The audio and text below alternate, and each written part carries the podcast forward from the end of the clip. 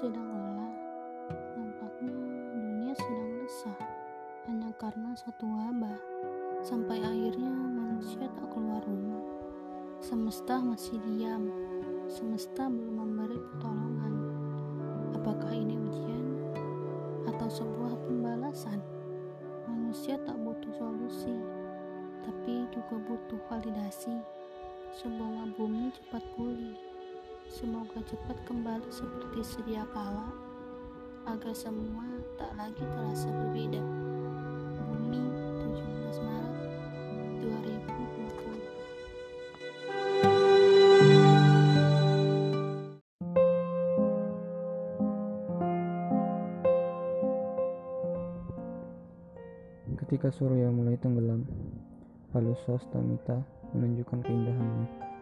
Berikut Sandiakala menghiasi cakrawala.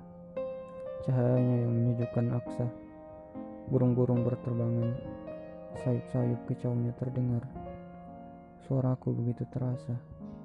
Oh, Buana. Kau sungguh memesona.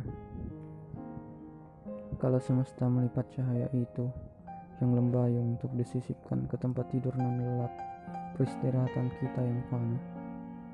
Seperti kepergian terang berwarna jingga menuju sampul tua yang hitam.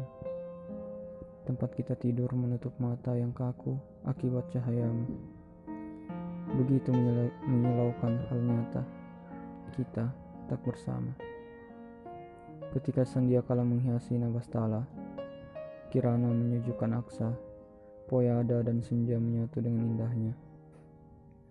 Ia pergi menyisihkan rindu, sementara manusia pergi menyisihkan pilu.